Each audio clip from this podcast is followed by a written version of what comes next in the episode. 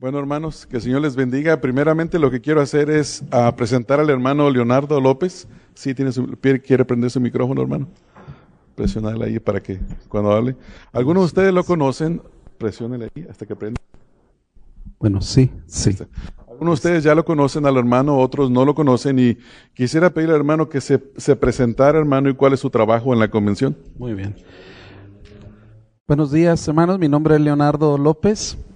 Y el ministerio principal que Dios me ha otorgado por su gracia es el de plantar, iniciar iglesias en dos estados que componen la Convención Bautista del Sur, Utah, Idaho. Y es el trabajo primordial, comenzar iglesias a través de los dos estados. Muy bien, hermano. La, la razón por la que le pedí al hermano que tratáramos este tema, hermanos, antes que estuviera él predicando la palabra en la mañana, porque él ha estado tratando con esta situación con pastores allá en aquella zona de, de, Utah y de Idaho. Y es bueno que Él nos cuente lo que está pasando allá para que nosotros también podamos hablar un poco de lo que está pasando aquí en esta área con nosotros y podamos eh, edificarnos los unos a los otros. Entonces, ustedes recibieron una, una hoja con una guía uh, que está titulada, dice, Tu iglesia y la decisión de la, del matrimonio de la Suprema Corte. Esta hoja nos la proporcionó el hermano Leonardo, es algo que ellos están repartiendo entre las congregaciones allá en Utah en Idaho. Y la queremos utilizar como una especie de, de guía, pero principalmente es para, para ustedes, para que la lean, para que se informen acerca de este tema. Y también al mismo tiempo queremos utilizarla como una guía de conversación, aunque vamos a agregar más cosas a ellas, pero yo quiero comenzar haciéndole una pregunta al hermano Leonardo. Eh, ¿Estamos nosotros, hermanos, a punto de entrar a una persecución de parte del Estado a la iglesia o ya estamos en esa persecución? Bueno, yo creo que esto uh, se ha venido dando, hermano, con anticipación.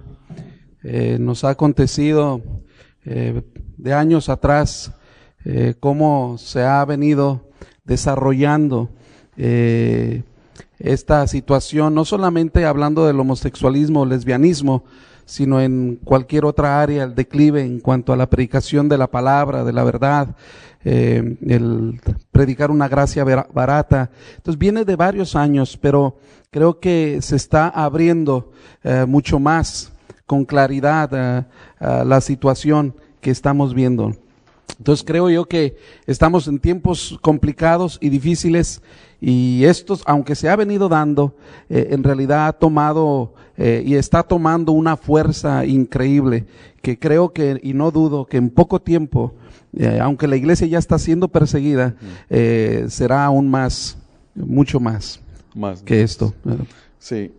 ¿Qué fue, lo que, ¿Qué fue lo que hizo la Suprema Corte de Justicia en esta decisión que acaba de tomar?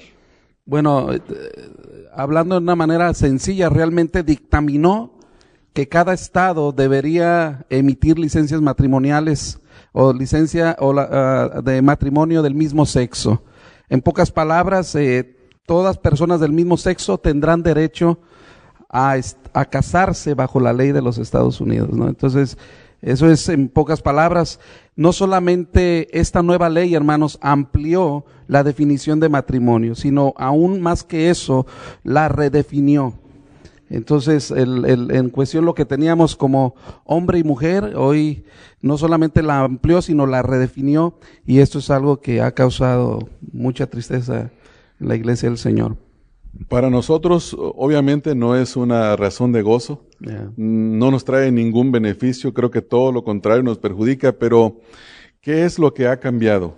¿Qué es lo que ha cambiado? Esta ley, ¿qué es lo que ha cambiado en toda la nación? Exacto. Varias, esto, hermanos, ha cambiado varias cosas.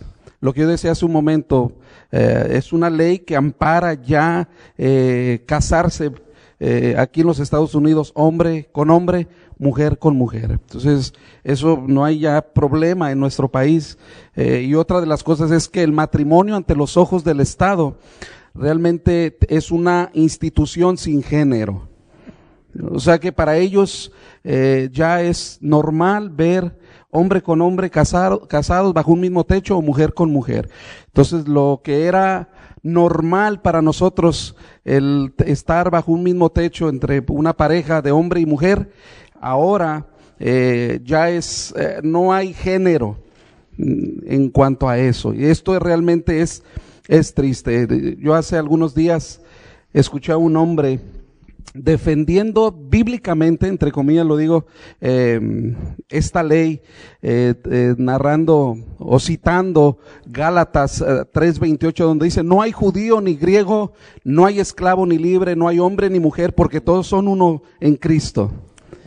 Entonces, el problema es que muchas personas usan la Biblia de la manera que un borracho usa una farola, la usa más para apoyo que para iluminación. Entonces hay muchas personas que lo que hacen es, eh, quieren eh, eh, tomar la escritura, la palabra, y este, simplemente apoyar lo que ellos quieren decir y modifican la escritura. Entonces al final lo que hacen es una distorsión de la palabra, porque en Gálatas capítulo 3 versículo 28 habla acerca de la salvación.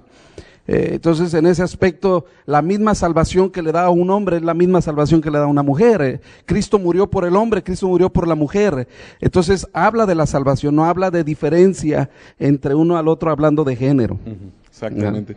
Entonces, lo que la Suprema Corte de Justicia acaba de hacer, eh, está diciéndonos que afecta a tres cosas. Primero, el matrimonio, la definición del matrimonio. Ya no es como dice la escritura entre un hombre y una mujer, Afecta en segundo lugar el género. ya no hay distinción de género. De género. Y en tercer lugar la sexualidad. Así es. Es decir, que ya no hay límites para estas cosas, sino que eh, cualquier persona puede hacer lo que quiera o sentirse lo que la persona quiera. Si le parece bien, no hay problema. Así Adelante. Así es.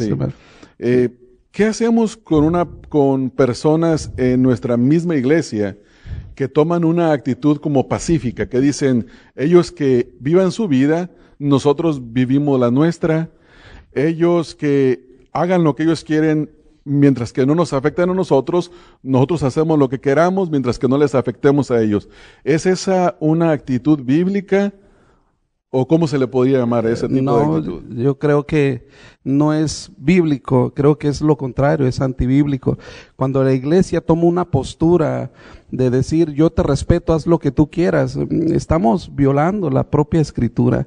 Eh, el problema eh, está en el respeto, que yo pienso más adelante vamos a hablar un poco más de hecho, de eso, perdón. Pero, eh, hermanos, en cuanto a dejar al mundo como sea y lo que quiera, no es dentro de los parámetros bíblicos. El Señor nos ha llamado a contrarrestar eh, las puertas del mismo infierno y aún el Señor Jesucristo, las, las puertas del Hades no prevalecerán contra la iglesia y habla acerca de que debemos nosotros contrarrestar con la palabra, con el Evangelio, con nuestras propias vidas. Señor Jesucristo nos dice que somos la sal de la tierra, la luz del mundo y que por tanto ellos deben ver vuestras obras y para que ellos y nosotros glorifiquemos a Dios que está en los cielos. Entonces yo creo que a través de nuestras acciones, a través de nuestros labios, lo que hablamos, lo que decimos, eso tiene un poder. Entonces, creo que si la iglesia se calla y simplemente deja y abandona eh, que el mundo haga lo que quiera, estamos, eh, estamos eh, como la avestruz, metiéndonos la cabeza y dejando el cuerpo completo de fuera, y eso no es lo mejor. Yo leí un libro recientemente acerca del matrimonio homosexual, obviamente escrito por un creyente, y estaba viendo una ilustración que, que hace este escritor. Decía, si usted va en una, en una, en un bote, en una barca, una pequeña barca en el mar, y en esa pequeña barca hay dos grupos de personas. Unos están en un costado y los otros en la otra, pero uno de los que están ahí en la barca decide hacer un hoyo en su parte. ¿Y usted lo dejaría hacer ese hoyo en la parte de la barca argumentando que yo hago lo que yo quiera con mi parte, tú haz lo que tú quieras con la tuya? Obviamente que el resultado es que todos van a naufragar, ¿no? Y eso es exactamente lo que está pasando con esto, hermanos. Eh, ellos están haciendo una cosa, redefiniendo, como dije al principio, como dice la escritura, ¿no? En Génesis 1.27. Y creó Dios al hombre a su imagen, a imagen de Dios lo creó, y luego es bien específico en que Dios creó dos géneros. Dice, varón y hembra los creó. Es decir, que Eh, Dios fue muy claro, muy específico desde el principio, los creó varón y hembra con el propósito de que se complementaran el uno al otro en el matrimonio. Así es. Y si nosotros permitimos que estas cosas pasen, va a pasar lo que estaba hablando la, de la ilustración esta, ¿no? De la barca. Nos vamos a hundir, hermanos. Va a afectar grandemente a nuestra sociedad, a nuestra familia. Y creo yo que el argumento que ellos nos dan a nosotros es que en qué les afecta que nosotros tengamos nuestros matrimonios. Ustedes tengan el, tuyo, el suyo, nosotros el nuestro. Pero en realidad no es así de sencillo, hermanos. Tenemos que tener mucho, pero mucho cuidado. Sí. Ahora, con todo esto que está pasando, eh, yo escuché a decir al doctor Albert Moller en un mensaje que, que tuvo, el título de su mensaje era, todo ha cambiado y nada ha cambiado. El hombre sigue siendo el mismo. Pero, ¿qué es lo que no ha cambiado? Bueno, hay varias cosas. Una de las cosas que no ha cambiado, hermanos, es debemos nosotros saber que Dios sigue siendo soberano y que aún, aunque el hombre ha redefinido eh, la postura en cuanto al matrimonio, dentro de ello es la voluntad de Dios eh, manejando, porque Dios está llevando a cabo una historia que es una vida y que Él sabe lo que está pasando. Entonces no hay nada que pase fuera de la voluntad de Dios. Inclusive eh, en Daniel capítulo 4, el versículo 25 o 35, eh, es muy claro en decir lo que, lo que les estoy tratando de explicar un poquito. Y el pasaje es claro en decir en Daniel 4:35 dice, todos los habitantes de la tierra son considerados como nada. Entonces, claro, todos los habitantes de la tierra son considerados como nada. Y Él, o sea, Dios, Él hace según su voluntad en el ejército del cielo y en los habitantes de la tierra, y no hay quien detenga su mano y le diga, ¿qué haces? O sea, no lo hay. Eh, el hombre piensa que se puede salir con la suya, pero al final el que tiene el control absoluto es Dios. Y eso es lo que no puede cambiar el hombre. No puede, Dios es inmutable. El hombre no está al antojo, eh, eh, Dios no está al antojo del hombre, Dios no puede ser manipulado. Eh, así que eso es algo que debemos descansar y es algo que no, no ha cambiado y el hombre no puede cambiar. No puede cambiar al mismo Dios ni los planes ni la soberanía que Dios tiene para, para este mundo. Creo que otra de las cosas que, que no puede cambiar el hombre es que realmente el matrimonio ante sus ojos, ante los ojos de Dios, es entre un hombre y una mujer. No es entre Adán y Esteban o, Eva y, y, Beba. Es hombre, lo que usted dice es eh, hombre y, y, mujer. Y eso es clarísimo en la escritura. Entonces, mientras el hombre quiera cambiar y hacer lo que quiera, Dios es claro en su palabra, su palabra tampoco cambia, Dios no cambia ni tampoco su palabra. Y ahí, hermanos, debemos descansar en lo que Él dice su palabra. Eso no puede, no puede cambiar. Entonces, el, el, hecho de que la Suprema Corte de, de, Justicia ha redefinido el matrimonio no lo puede cambiar delante de Dios. Y eso es algo que no, que no ha cambiado. Ellos pueden decir, eh, eh, nosotros vencimos, y ustedes ven cómo con, eh, con gozo y se deleitan en decir hemos ganado, y, y como que tratan de ponernos en nuestras propias caras a los evangélicos que ellos han vencido. Hermano, realmente lo que es, es, es totalmente diferente a esto. Eh, Dios es el mismo, su palabra es la misma, no cambia. Y una de las cosas también es que ellos, en cuanto a los homosexuales, sufren en cantidad. Hablando físicamente, tengo algunos datos aquí, por ejemplo, algunas estadísticas del Departamento de Salud. Eh, el del 70 al 80% de los que tienen el SIDA son homosexuales. El 80% eh, de los que tienen el hepatitis B son homosexuales. El 50% de los que tienen gonorrea son homosexuales aquí en los Estados Unidos. El 40% de los que tienen sífilis son homosexuales. Aparte de eso, hermano, las infecciones intestinales y rectales por sus prácticas sexuales son increíblemente eh, continuamente en los hospitales. Entonces, ellos pueden tomar un, un, una señal de victoria, pero en realidad los perjudicados siguen siendo ellos y nosotros seguimos en victoria, hermanos, porque tenemos al Dios inmutable y tenemos su palabra que no cambia también. Amén. Amén. Gloria a Dios. Entonces podemos confiar en la inmutabilidad de nuestro Señor que no cambia y Él Así hace es. lo que Él lo que Él quiere y como, a él, y como a Él le place. Amén. Estaba, me estaba compartiendo mi esposa anoche que fue el presidente de Uganda, ¿verdad? El presidente de Uganda acaba de hacer pasar, firmó una ley donde se prohíbe el homosexualismo en la nación. Entonces, bueno, esa es una, una buena noticia a pesar de tantas malas noticias. Y me puse a pensar un poco porque allí es donde se va el hermano Payos Misungu, ¿verdad? Donde se va a ir de misionero. Digo, gloria a Dios que va a ir a un ambiente donde todavía posiblemente eh, se pueda tener un buen fundamento porque eh, no es una seguridad de que todo va a permanecer así, hermano. Va a venir otro liberal queriendo ganar gente y va a querer hacer la promesa de que va a cambiar esa, a cambiar esa ley. Y me estaba comentando mi esposa los datos que había leído que este presidente tomó la decisión porque contrató un grupo de científicos para que investigaran sobre este asunto. Y los, la conclusión de los científicos es de que nadie nace siendo homosexual, que es una cuestión de comportamiento. Y eso es lo que dice la escritura. Y yo le decía a mi esposa en broma, ¿por qué gastó tanto dinero los científicos? Que me pregunte a mí, yo le digo lo que dice la Biblia, hombre, tan sencillo, ¿no? Pero al hombre le gusta complicarse las cosas por causa del pecado, no, no por otra, no por otra, otra razón. Muy, muy, bien. Eh, ¿Qué es lo que, qué es lo que pasa?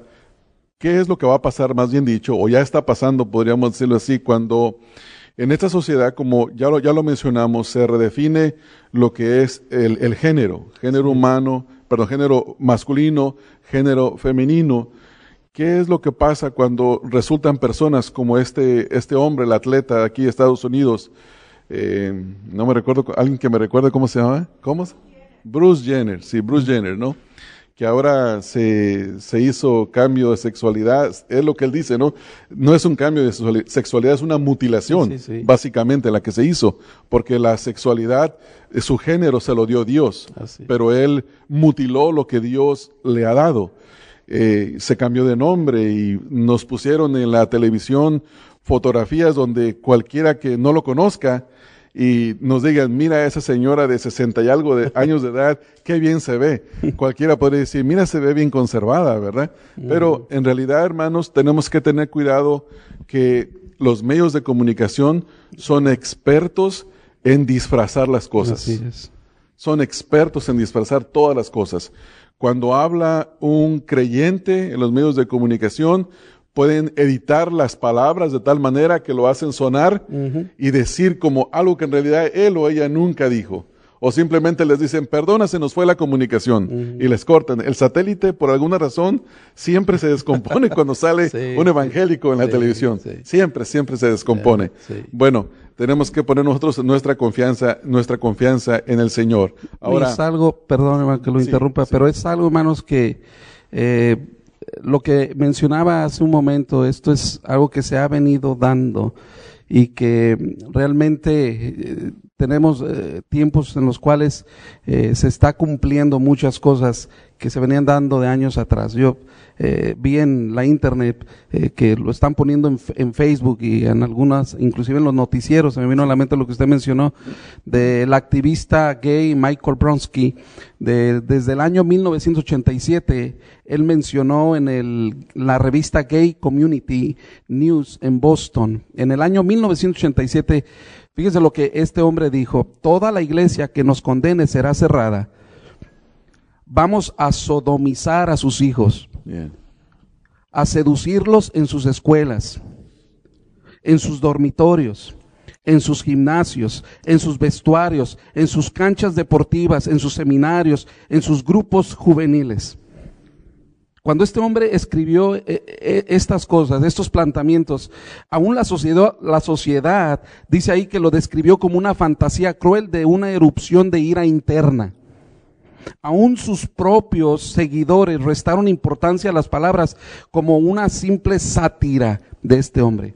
Pero hoy es un peligro latente en las escuelas. Los deportistas, eh, en todos lados, hermanos, ha surgido este, este fenómeno que tenemos un problema serio el día de hoy. Años atrás yo podría estar con usted caminando por la calle sin ningún problema. Hoy, hoy tenemos que cuidarnos hasta eso, estar dos hombres caminando porque eh, se puede decir posiblemente son pareja. Es increíble que lo que años atrás se veía como imposible, hoy lo estamos viviendo. Entonces, eso es algo serio. Eso es algo que la iglesia lo debe tomar y que el mundo está en contra de, la iglesia. Eh, no podemos tener compañerismo. La escritura es clara. El pasaje que leímos hace un momento, el, mundo no entiende las cosas de Dios ni se puede someter a ellas. Ellos están ciegos, están muertos y, siempre vamos a estar en contracorriente del mundo. Y siempre vamos a ser el, patito feo de, de la comunidad, de la sociedad, tristemente. ¿no? ¿Cómo, ¿Cómo debemos de reaccionar entonces a comentarios como eso? Por ejemplo, yo leo un comentario como ese y la primera cosa eh, en mi carne es, eso no va a pasar, porque primero pasas sobre mi cabeza, muerto, ¿no? Pero la escritura no nos manda a reaccionar así. Exacto. La palabra de Dios, ¿qué, qué es? ¿Qué es lo que debe de hacer una iglesia? ¿Qué, qué debemos de enseñar a la iglesia Exacto. a hacer? Primeramente, hermano, lo que tenemos que aprender nosotros como iglesia es resistir la ira. Tenemos que resistir la ira, la ira, perdón, la indignación o la desesperación. Eso es, eso es importante. Eh, Jesús nos dice en Mateo 19, 4 al 6 que el matrimonio ha existido con una unión de una sola carne entre hombre y mujer. Desde el inicio así fue. Entonces, esto significa, hermanos, que el matrimonio es resistente independientemente de la cultura, de lo que la cultura haga para minimizarlo o redefinirlo. Entonces, eh, tenemos que resistirnos ante la ira, la indignación o la falta de respeto a, a, los demás. Entonces, algo importante también que tenemos que hacer es amar a nuestros vecinos si son gays o son lesbianas, es amarlos. Ahora hay un tabú ahí que, no es bíblico tampoco, de lo que mucho se dice, este, este, Dios ama al pecador, pero aborrece el pecado. Entonces, eh, no se ve eso en la escritura porque a la escritura la Biblia dice que Dios manda al infierno al, al, al hombre, no al pecado, manda al hombre. Entonces, eh, realmente cuando decimos esa palabra es, tenemos que ir al Evangelio. En Juan 3:16 dice, porque de tal manera amó Dios al mundo que dio a su Hijo Jesucristo. Quita a Jesucristo de ahí, entonces Dios aborrece al mundo. Inclusive la escritura en el Salmo 5 y otros pasajes más dice que Dios está enojado y aborrece al pecador durante todos sus días. Eh, el Evangelio, Jesucristo es el que ha venido y es Dios a través de Jesucristo que ama a aquellos que Él ha escogido. Entonces, eh, pero nosotros, eso es de parte de Dios, nosotros tenemos que amarlos a ellos y no con amarlos quiere decir que debemos de eh, aceptar sus acciones. ¿Me entiende? ¿Qué pasaría si llega una pareja gay aquí a, la iglesia? No podemos votarlos, no podemos decirle aquí no es para ustedes, eh, lárguense de aquí. Eh, entonces, ni tampoco nosotros tenemos que este, eh, decir yo estoy de acuerdo con tus prácticas y aquí es una iglesia que te da la bienvenida, no importa cómo vivas o qué, qué es lo que hagas. Entonces, pero sí, hermanos, es donde debemos predicar el Evangelio. Es una cosa que tenemos que hacer, predicar el Evangelio a, esas personas y verlas de esa manera como cualquier otra persona, porque nosotros tendemos a, tener el, el, pecado de diferente valor. El que dice una mentira no es tan pecador como aquel que, que adultera o el homosexual. Para Dios es el, lo mismo. Pecado es pecado. Tenemos que entender ese punto. Eh, Dios aborrece el, al mentiroso como al homosexual, Dios aborrece al adúltero como al ladrón, etcétera, etcétera. Para Dios pecado es pecado. Y entonces nosotros debemos no escandalizarnos por esta situación y salir a las calles y refregarles en su rostro de que se van a ir al infierno y eh, etcétera, etcétera. Eso lo que va a hacer es levantar eh, ira y levantar contiendas que no son sanas ni saludables. Hay algunos pasajes que podríamos, si usted gusta leer, no sé si usted tiene alguno que pueda Estaba compartir. pensando en el que, acá, el que acaba de citar ahorita en Mateo 19, del 4 al 6 eh, es importante leer, hermanos, por ejemplo, desde el contexto del versículo número 3 y entender qué es lo que estaba pasando en los tiempos del Señor Jesucristo. Había, había divorcio, pero por cualquier razón. El divorcio era masivo. Dicen algunos escritores que si la esposa hacía unos huevos eh, fritos en la mañana y se le quemaban y al esposo no le gustaba, esa era una razón para el divorcio. Y las divorciaban. Entonces se acercan, dice el versículo número 3, entonces vinieron a él los fariseos tentándole y diciendo, mire, mire esas palabras, tentándole. Su propósito no era conocer la verdad, sino que querían provocar, al Señor Jesucristo, tentarle. Dice ahí el versículo, la pregunta, ¿es lícito al hombre repudiar a su mujer por cualquier causa, o sea, por cualquier razón? Y, mira la manera de responderle al Señor Jesucristo. Eh, él no entró en argumentos con ellos, él, su respuesta fue una respuesta bíblica. El mismo Señor Jesucristo que podía haber presentado cualquier tipo de argumento y los hubiera dejado en vergüenza. Pero para nuestro ejemplo, creo yo, para nuestra bendición, dice en el versículo número 4, Él respondiendo les dijo, ¿no habéis leído que el que los hizo al principio varón y hembra los hizo? Fíjese la respuesta del Señor Jesucristo. No habló de acuerdo a su propia opinión, que él tenía autoridad para decir lo que él quisiera decir y era inspirado y debería haber estado escrito toda, cada una de sus palabras, pero él para nuestro ejemplo los lleva a ellos a la escritura.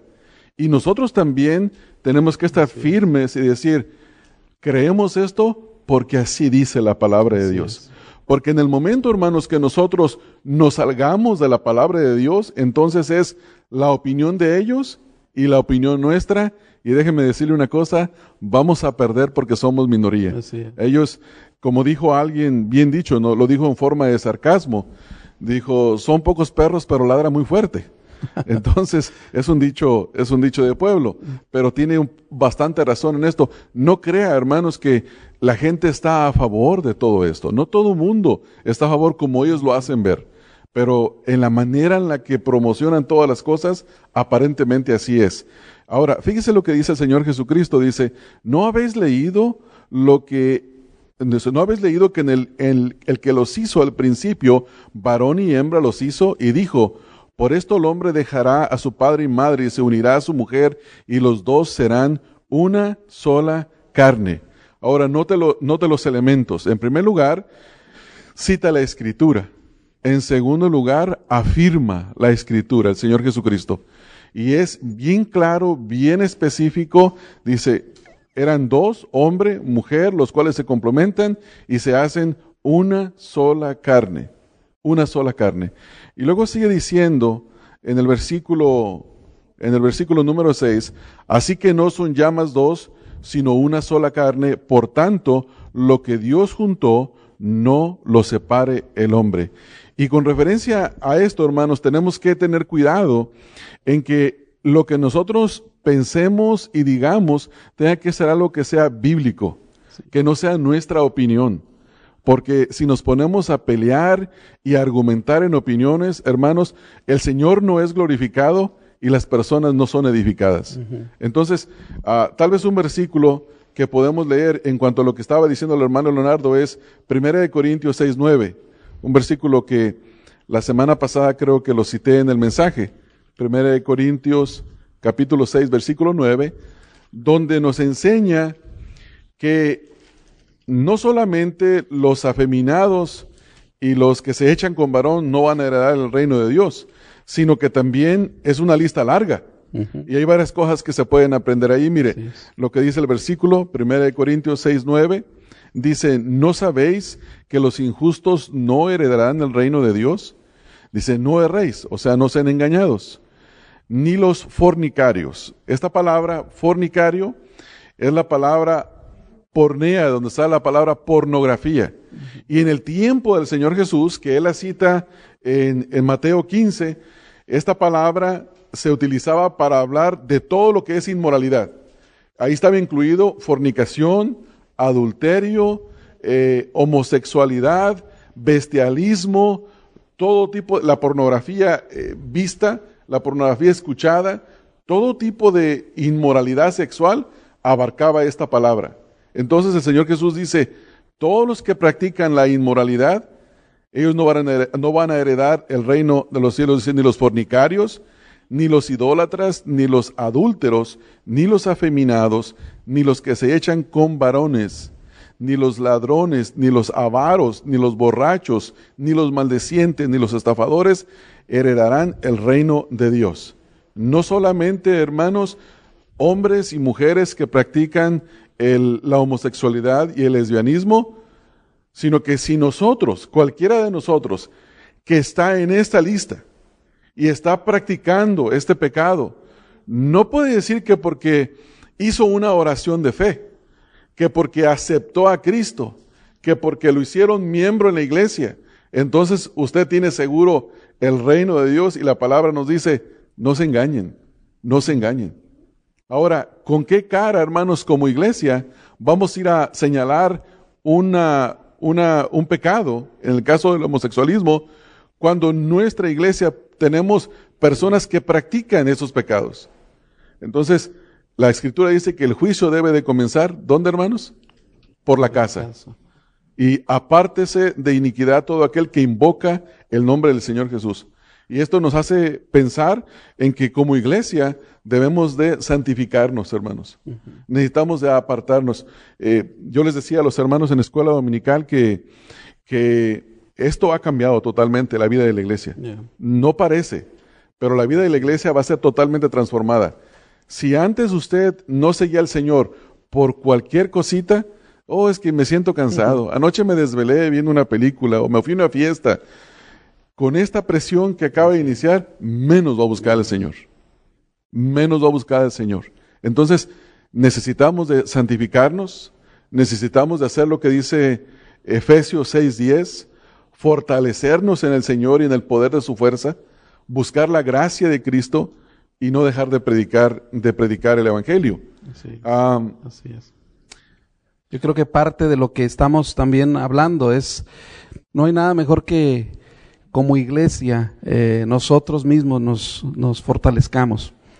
Eh, hay de aquel que se dice creyente, cristiano y no acude a una iglesia. Entonces, creo que eh, a las puertas está la apostasía y Dios va a limpiar su iglesia también. también creo que parte de ello, eso va a acontecer y, y veremos realmente los que realmente son del Señor. Eh, por eso Pablo en el mismo versículo, en los versículos que usted estaba leyendo, noté en el versículo 11 que Pablo dice, y esto erais algunos. Mm. Eh, y esa es, la, esa es la esperanza que nosotros tenemos también. Y eso es lo que tenemos que predicar allá afuera. Y entre esos están los afeminados, los que se echan con varones, como dice la escritura. Eh, eh, hay poder. El, el, homosexualismo, lo que decíamos hace un ratito, no nace, se hace. Y esto es lo que realmente el, apóstol Pablo lo dice aquí. Había gente en, en la iglesia de Corinto que eran, habían sido afeminados, habían sido homosexuales y Pablo es muy claro en decir, esto erais algunos, mas ya habéis sido lavados, ya habéis sido santificados, ya habéis sido justificados en el nombre del Señor Jesús y por el Espíritu de nuestro Dios. Entonces, eh, creo que parte de lo que debe de hacer la iglesia, no solamente resistir la ira o la indignación, o predicar el Evangelio, o amar a los vecinos gays o lesbianos, o, eh, presentar defensa con la palabra, lo que estamos hablando, sino también es a través de ello, eh, el Evangelio, aquí está completo también. Y decirles que Dios tiene el poder para cambiar las vidas de ellos. Había un pasaje, hermano, que yo quería leer acerca de cómo comportarnos ante ellos y simplemente quisiera leerlo para si alguno de ustedes lo quiera anotar también. Es en Colosenses capítulo 4, versículo 6, del versículo 5 y versículo 6. Ahí en Colosenses el versículo 5 dice, andad sabiamente para con los de afuera, redimiendo el tiempo sea vuestra palabra siempre con gracia, sazonada con sal, para que sepáis cómo debéis responder a cada uno. Entonces, esto se requiere sabiduría, oración, con la palabra, eh, mucha paciencia, eh, porque vienen tiempos en los cuales eh, vamos Vamos a ser expuestos en muchas áreas, hermanos, en su trabajo, en, en, en las escuelas, nuestros hijos, y, y, se va, vamos a tener la tendencia de enojarnos y de herir y de dañar y sacar la escritura y tratárselas de lanzar y aventar y, y decir eres un hijo del infierno y, y, desahogarnos de esa manera. La escritura es muy clara. Ya oímos a través el, lo que usted mencionó anteriormente, cómo Jesús expuso claramente y la forma que lo hizo. Y esos pasajes son muy claros para usarlos, hermano. Entonces requiere mucha sabiduría. Andad con los de afuera sabiamente, dice el versículo 5. Es importante. Sí, usualmente, hermanos, cuando se habla de este, de este punto, ahorita en esos días, hay dos grupos, los que lo aplauden y los que lo repudian. Y entre esos grupos hay una congregación que se llama Westboro Baptist Church. ¿Ha escuchado mencionar los que, los que son famosos por hacer los signs estos grandes y que ponen ahí, eh, arrepiéntete o te vas al infierno, o Jesús odia a los, a las, a los, y usa una palabra despectiva para referirse a los homosexuales.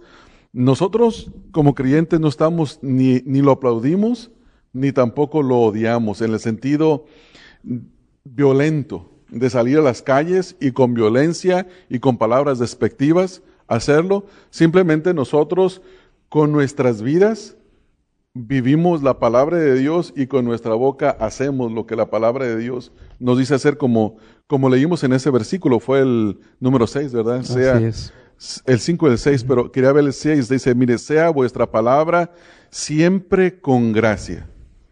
Vuestra palabra, aquí el punto no es ganar una discusión. El punto no es a ver quién levanta la voz más alto, sino que nuestras palabras deben de ser con gracia y luego, por si alguien no lo entiende, sazonada con sal. ¿Cómo sabe una comida sin sal, hermanos? no sabe muy buena, ¿va? Media desabrida. Entonces, que nuestras palabras no sean desabridas. Y el punto dice, para que sepáis cómo debes responder a cada uno. Entonces, hermanos, esto es, esto es sumamente importante. Hermano Leonardo, eh, ya hemos visto eh, cuál es el, el, problema que está pasando, qué es lo que ha cambiado, qué es lo que no ha cambiado, cómo debemos de ver esa situación, cómo debemos responder bíblicamente. Ahora, en el aspecto legal, hay un aspecto legal también tenemos que cubrir. ¿Qué debemos de hacer en ese aspecto como iglesia? Bueno, por ejemplo, lo que puedo compartir un poco lo que estamos haciendo en, en, actualmente ahorita en Salt Lake City, en Utah. El martes pasado me reuní con unos pastores y nos sentamos a compartir y a platicar respecto de qué tenemos que hacer. Entonces, a través, conversé con un abogado que es de la convención y entonces él eh, me, me, dio algunos consejos que pude compartir con ellos. Y uno de las cosas que él me decía es, eh, eh, redefinir nuestra constitución como iglesia. Eh, entonces, eso es importante y poner un artículo acerca de lo que creemos eh, acerca del matrimonio, bíblicamente hablando, que ya lo hablamos bastante aquí. Entonces, es importante que se reúna el pastor con sus líderes y puedan hacer una enmienda de la Constitución. Entonces, toda iglesia que fue realmente este, asociada con el Estado, eh, se le exigieron artículos de fe y, y, acerca de su liderazgo. Entonces, bueno, eh, hacer una enmienda en esta Constitución y notarizarla, este, y ir y llevarla al IRS y presentarla y eh, decir que la anterior la desechen y pongan esta nueva. Entonces, eso va a ser una defensa para el pastor. Ustedes están protegiendo a su pastor y se están protegiendo como iglesia, porque entonces, cualquiera que venga y quiera exigir que el pastor eh, quiera casar una pareja homosexual o una pareja lesbiana, entonces él, él, lo único que puede hacer es decir, aquí tenemos esos artículos y lo único que yo puedo casar son miembros de la iglesia. Y como miembros de la iglesia, con todo gusto yo los bautizo, pero este es el requisito. Número uno, que sean regenerados. Número dos, que sean bautizados. Número tres, que estén en, en compañerismo eh, sano dentro de la congregación y, eso está avalado, notarizado y eh, también este eh, ya definido por la iglesia y su liderazgo. Entonces, eso es muy importante. Sí. Nosotros por nuestra parte estuvimos investigando un poco y eh, creo que fuimos a la misma fuente de, para sacar recursos.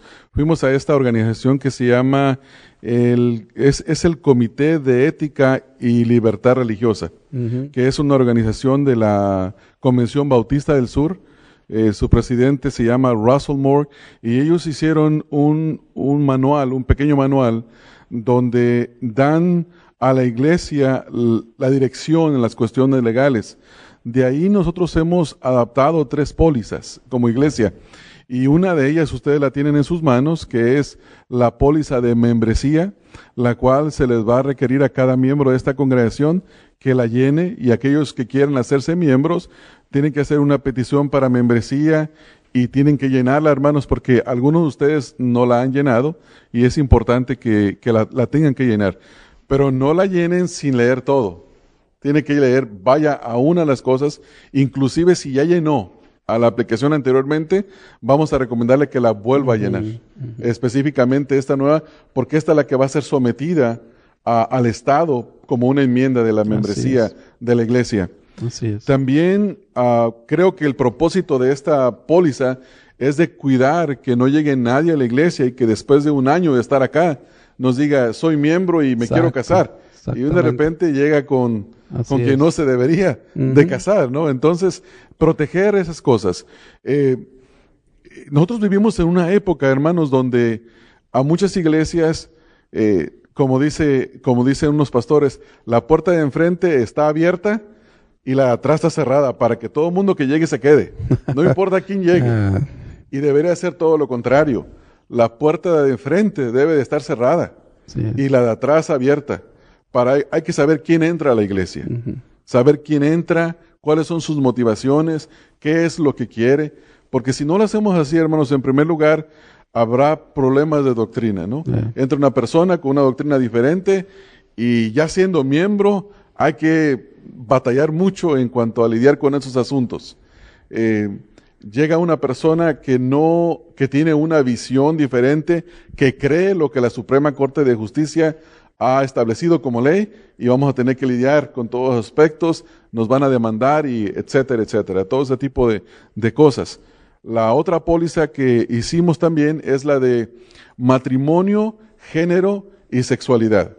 Eh, define el matrimonio, define que en el género no hay mutabilidad, es decir, nadie se puede cambiar de género, usted es lo que es. Y la sexualidad, es decir, que no porque usted sea un creyente puede vivir en, vida, en una vida inmoral. Si incurre en, una, en uno de esos pecados, va a recibir disciplina como está descrita en la, en la membresía, hay un proceso ahí. Entonces, y la otra póliza es la póliza de las facilidades del templo.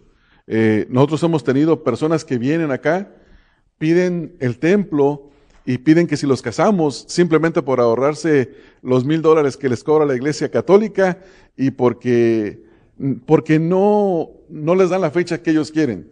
Entonces, eso se acabó, hermanos. No hay más cuestiones así. En la, en la nueva póliza está definido específicamente que si la persona que se quiere casar no comparte nuestra fe, no se le puede casar.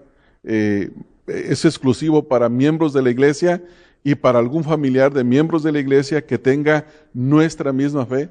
De otra manera, se acaba eso, no podemos seguir facilitando más, porque luego vienen las demandas. Así es. Y vienen las cosas que queremos evitarnos. Entonces, pues hay que prepararnos en esas, en esas cosas. Es muy bueno, hermano. Y eso es muy, muy importante. Y si ustedes lo han hecho, ¿verdad? Los, felicito porque eso es algo que tenemos que ganarle el tiempo, eh, porque esto es necesario, es esencial. Y el problema es que muchos de nosotros como pastores ignoramos esto. Entonces, todo este tipo de conversaciones ayudan bastante para estos hermanos estas iglesias que ignoran, no saben qué hacer. Entonces, esto eh, creo que es una bendición, hermano. Y hay varios puntos que me los llevo también que usted ha mencionado para la próxima reunión con los pastores allá. Entonces, muy bueno. El material que, este material está disponible, si alguno quiere tener acceso a él, está en el website que se llama erlc.com, que es el, el de el Comité de Ética y Religión, la Comisión de Ética y Religión de Libertad. Eh, ahí encuentran el, el handbook, está en, en, inglés solamente, pero si alguno quiere tener las, las pólizas traducidas, las encuentra en nuestra página de internet, estudia las escrituras.org, por si quiere tener acceso, las puede descargar ahí, nomás que tiene que incrustar el nombre de su ministerio o de su, o de su iglesia. Así es. Así es que ah, esperamos que todo esto sirva no solamente para informarnos aquí como iglesia, hermanos, sino que también para edificar a otros hermanos. Eh, ¿Alguna cosa, alguna otra cosa que le gustaría agregar, hermano?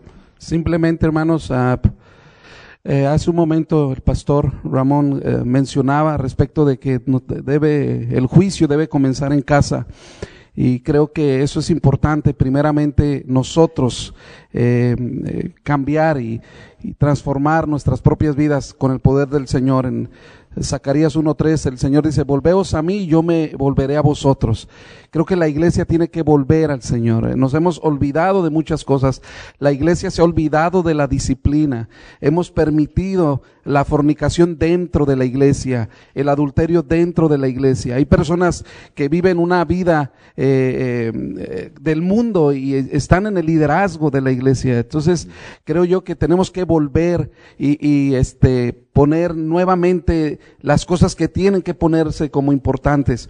Y entre ellos está la disciplina, eh, la, la, consagración, la santidad. Debemos mirar a nosotros mismos. Aún el Señor Jesucristo lo dijo que antes de mirar este, la paja del ojo de tu hermano, mira la viga, el tronco que tú tienes dentro.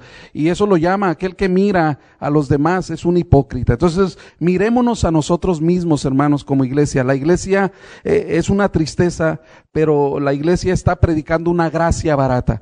Y, eso eh, es triste, pero nosotros qué hemos hecho con todas estas cosas?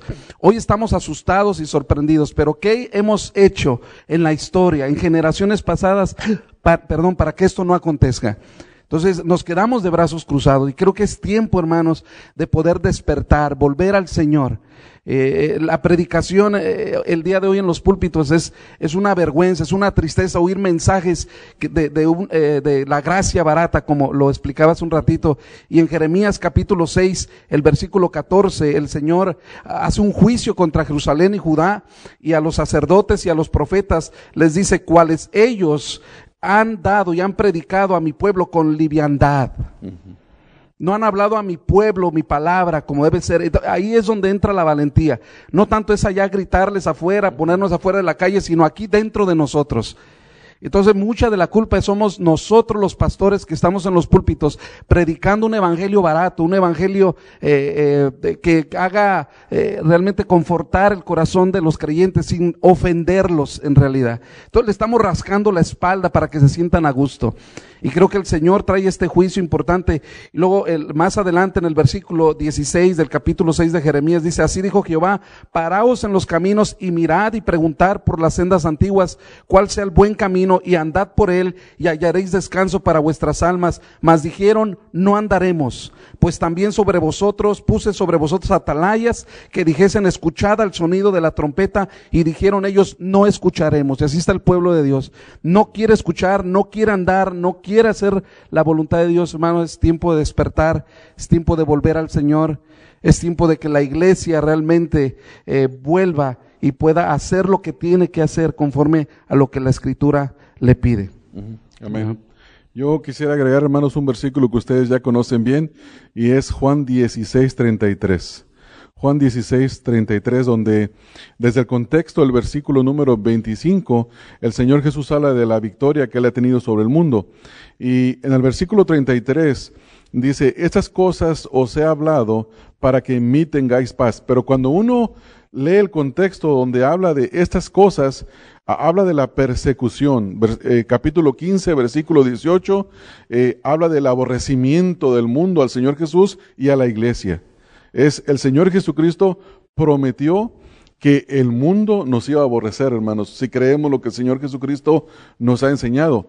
Sin embargo, en el capítulo 16, versículo 33, habla de las cosas que habló, no solamente de la advertencia, sino de la presencia del Espíritu Santo de nosotros, que el Señor Jesucristo habría de enviar al consolador. Hermanos, el Espíritu Santo es nuestro mejor abogado, nuestro mejor intercesor, es el que está con nosotros, nos da su gracia, nos fortalece, pero miren lo que dice al final, estas cosas os he hablado para que tengáis paz. La iglesia nunca debe de vivir como si el Señor no fuera soberano, como si el Señor no existiera. Debemos estar alertas, pero nosotros tenemos la paz del Señor siempre a pesar de cualquier circunstancia. Y luego dice el versículo, pero confiad, yo he vencido al mundo. Es decir, cuando alguien utiliza esta palabra de vencer, está hablando de una lucha, hermanos. Está hablando de una lucha contra la maldad, contra el sistema de maldad. Y tenemos que estar convencidos, seguros, confiados de que el Señor Jesucristo ha vencido al mundo, al sistema del mundo, al mundo, la maldad. Y que esta maldad no va a prevalecer contra la iglesia, hermanos. No va a prevalecer. Y ahí está nuestra confianza, ahí, ahí está nuestro, nuestro descanso en el Señor. Así es. Ah, yo quisiera dejar unos, unos minutos por si hay algún hermano, alguna hermana que tiene alguna pregunta que le que si le gustaría hacer alguna pregunta con referencia a lo que hemos estado hablando o si dejamos algo fuera del tema y nos quiere hacer una, una mención acerca de eso en forma de pregunta. Yo sé que no estamos acostumbrados a este formato, pero si alguien tiene el deseo de hacerlo, puede hacerlo, hermanos, con libertad. Voy a contar hasta tres. y si no, si no nadie, nadie se pregunta, vamos a orar entonces, hermanos. Yo creo, hermano, que como pa ah, quería preguntar algo, hermano. Sí, Miriam tiene preguntas, sí.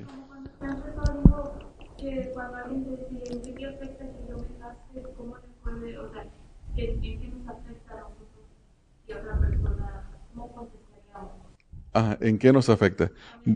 Sí. Sí. Sí. Mire, le voy a platicar una, primero una anécdota y luego la respuesta. Eh, me estaba comentando la, un amigo esta semana que su suegra, allá en el área de San Francisco, entró al baño de mujeres y que adentro estaba un hombre, vestido de mujer. Y simplemente salió corriendo, dice ella, del lugar. Le afecta, ¿verdad? Le afecta el, este tipo de cosas. Bueno, eh, en, en, Azusa, en Azusa, en la ciudad de Azusa, eh, yo no sé si ustedes saben del caso este famoso, que un joven que se siente mujer ganó el caso contra la high school y juega en el equipo de softball. Es el primer, la primera persona que le gana un, gana un caso y gana un lugar. Eh, vamos a tener, y sé que en algunos lugares ya hay, está baño para las mujeres, baño para los hombres y baños X. Eh, y en otros lugares, una persona transvesti o transexual puede entrar al baño de las mujeres. Entonces, eso en, un, un, sentido afecta a toda la sociedad. Pero ¿en qué forma nos afecta? Siempre nuestro punto de partida es ir al principio. ¿Quién es el creador de los cielos y la tierra? Es Dios. ¿Quién creó al hombre y a la mujer? Dios. ¿Quién creó el matrimonio? ¿Quién instituyó el matrimonio? Dios.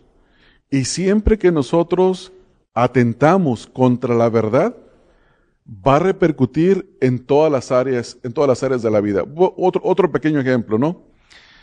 Cuando hay una sociedad que se pervierte sexualmente, esto afecta tremendamente en todas las áreas. Eh, médicamente, médicamente hay una catástrofe. Eh, mientras más personas enfermas hay, y más necesidad de los beneficios del gobierno, los costos son inmensos. Los costos son tremendamente.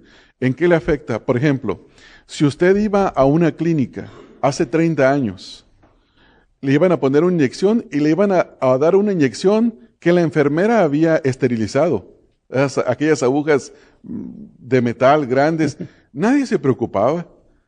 Si yo hoy entro a una clínica el día de hoy y yo no veo que abren la aguja en mi presencia, la jeringa en mi presencia, eh, yo no me dejo poner la inyección.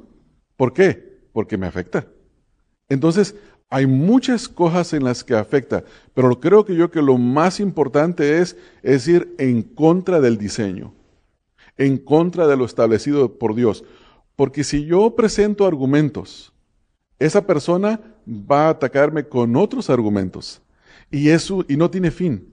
Pero el principio es volver siempre a Dios, siempre a Dios. Por ejemplo, yo he escuchado el testimonio de hombres que se hicieron la mutilación o cambio de sexo, como lo llaman. Y algunas cosas no son reversibles.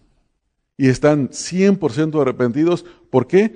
¿Por qué no nos presentan todos los problemas físicos que tienen las personas en todo este proceso? ¿Por qué no presentan todos los problemas emocionales que tiene este proceso? Por ejemplo, supongamos que no, es su caso, pero lo voy, a, personalizar, que su abuelito de 60 años llega a su casa de usted y le dice, y llega vestido de mujer, llega bien pintado, con tacones y todo, y le dice, ya no me llamo Pedro, ahora me llamo Petra, y me he hecho el cambio.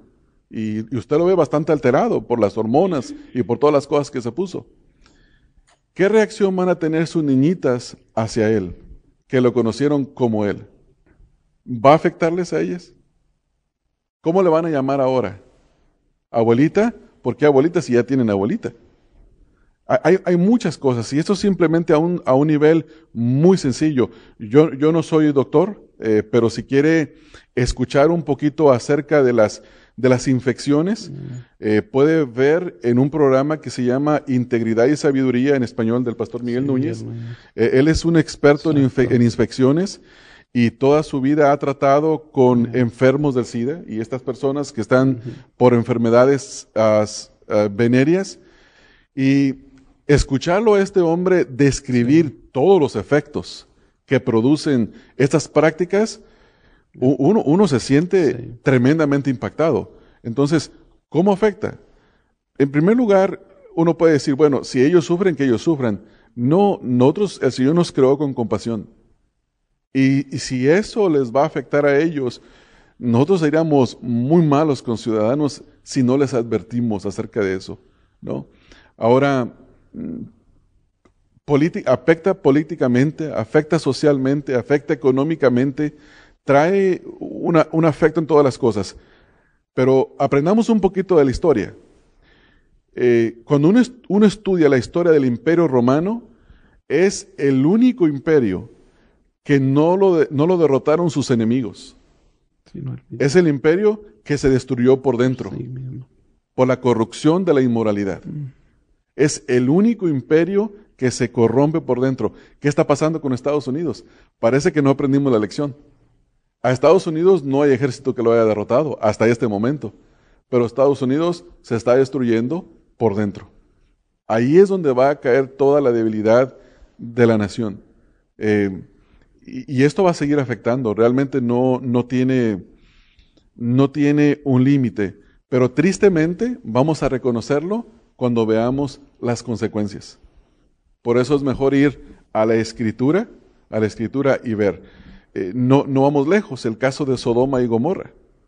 En el caso de Sodoma y Gomorra, eh, usted todavía no tiene hijos varones, ¿verdad? Pero Dios quiere que les dé un hijo varón. ¿No es así, Raúl? Pero tuvieron un hijo varón. Y llegamos a tener una sociedad como la de Sodoma y Gomorra. Y usted entra a una ciudad y ven a Raulito Jr., alto, guapo, y van a decir, ¿de dónde salió este?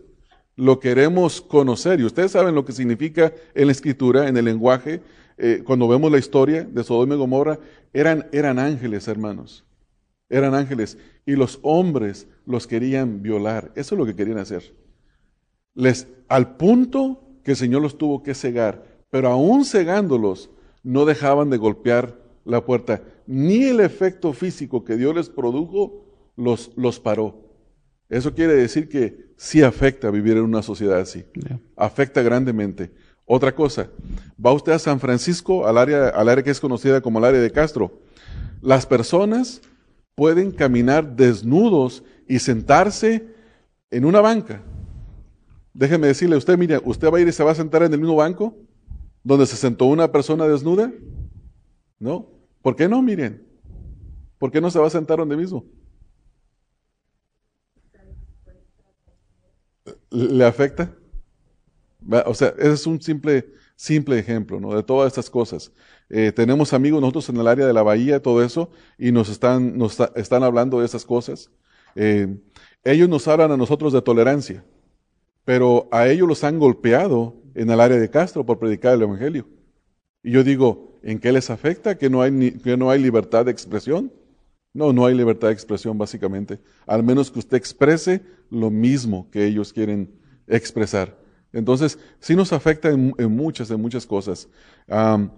Es, es, bueno, hermanos, leer, es bueno instruirnos cada día más. Nosotros vamos a estar imprimiendo semanalmente artículos que ya están hechos, vamos a traducirlos y algunos están hechos en español para que todos nosotros vamos, vayamos instruyéndonos e informándonos. Y uno de los artículos viene una lista de todas las cosas que afecta a la sociedad. Una cultura como la que para donde nosotros, donde nosotros vamos. Eh, a pesar de todo ello, eh, al hombre siempre hay algo que le acusa y es su propia conciencia. que fue puesta del mismo Dios, por más que ellos quieran sentirse normal, la conciencia siempre los va a acusar. Y eso en Romanos 2, capítulo, capítulo 2, versículo 14, dice que esa, esa conciencia fue puesta por Dios en sus corazones y aunque no tengan ley, son ley para sí mismos. Entonces, no, no tienen paz, no tendrán paz. Lo único que trae paz es Jesucristo a través de la transformación de los corazones. Entonces, eh, en ese aspecto es difícil. Ahora, Dios, en Romanos capítulo 1, del versículo 8, 18 en adelante, dice que Dios los ha entregado a la inmundicia y Dios revela su ira desde los cielos ah, por, por esa situación. Entonces, eh, no solamente es en este país, este país, no como lo dijo John MacArthur, no es que ya está apenas la ira de Dios hoy aquí, no, ya estuvo desde allá, desde Sodoma y Gomorra, porque el corazón está torcido. Cuando el corazón se revela en contra de Dios, ellos mismos tomaron su propia condenación, su propio juicio de un Dios justo. Entonces, hermano, esto, es una señal del corazón que, está eh, sin Cristo. Y es ahí donde nosotros tenemos que predicar el Evangelio, volvemos a lo mismo. El centro del mensaje es el Evangelio. Si no se predica el Evangelio, entonces no, las almas no serán transformadas. Eh, y eso tenemos que hacerlo desde el púlpito, nuestras vidas diarias, en donde vivamos, en donde trabajemos. Todos los días el Evangelio no es el ABC, el Evangelio es de la A a la Z. Es una transformación total y general que tiene que ser proclamada. Yo creo que Romanos capítulo 1 va a tener más sentido para nosotros ahora, específicamente donde dice Pablo, no me avergüenzo del Evangelio, ¿no? Porque eh, ahora con todas esas cosas, muchos se van a avergonzar del Evangelio. Y hay que, hay que predicarlo y no hay que avergonzarnos. De, ¿Por qué? Porque es poder de Dios, hermanos. Es poder de Dios para salvación y no nos avergonzamos de Él.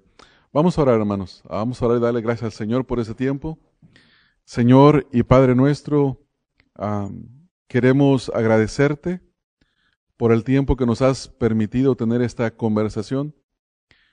Quiero, Señor, suplicarte, Señor, que tú nos des tu gracia en estos días. Que nos ayudes como iglesia, a toda la iglesia, Señor, aquí en los Estados Unidos y en el mundo donde están sufriendo las mismas situaciones. Que nos des tu gracia para poner nuestros ojos en ti, Señor Jesús. Para santificarnos, para llenarnos de tu gracia y poder predicar el Evangelio a toda persona, Señor. Eh, sin importar, Señor, quién es. Eh, sabiendo que tu evangelio tiene poder, Señor, para transformar la vida de las personas, así como tú nos transformaste a nosotros, Señor. Como salvaste, nos diste paz, Señor, y nos sigues transformando cada día. Señor, que esta esperanza que tú nos has dado a nosotros, nosotros la podamos compartir a esta generación. Te ruego estas cosas, Padre, en el nombre de Cristo Jesús. Amén. Este mensaje fue predicado por Ramón Covarrubias, quien es pastor de la Iglesia Bautista Emanuel.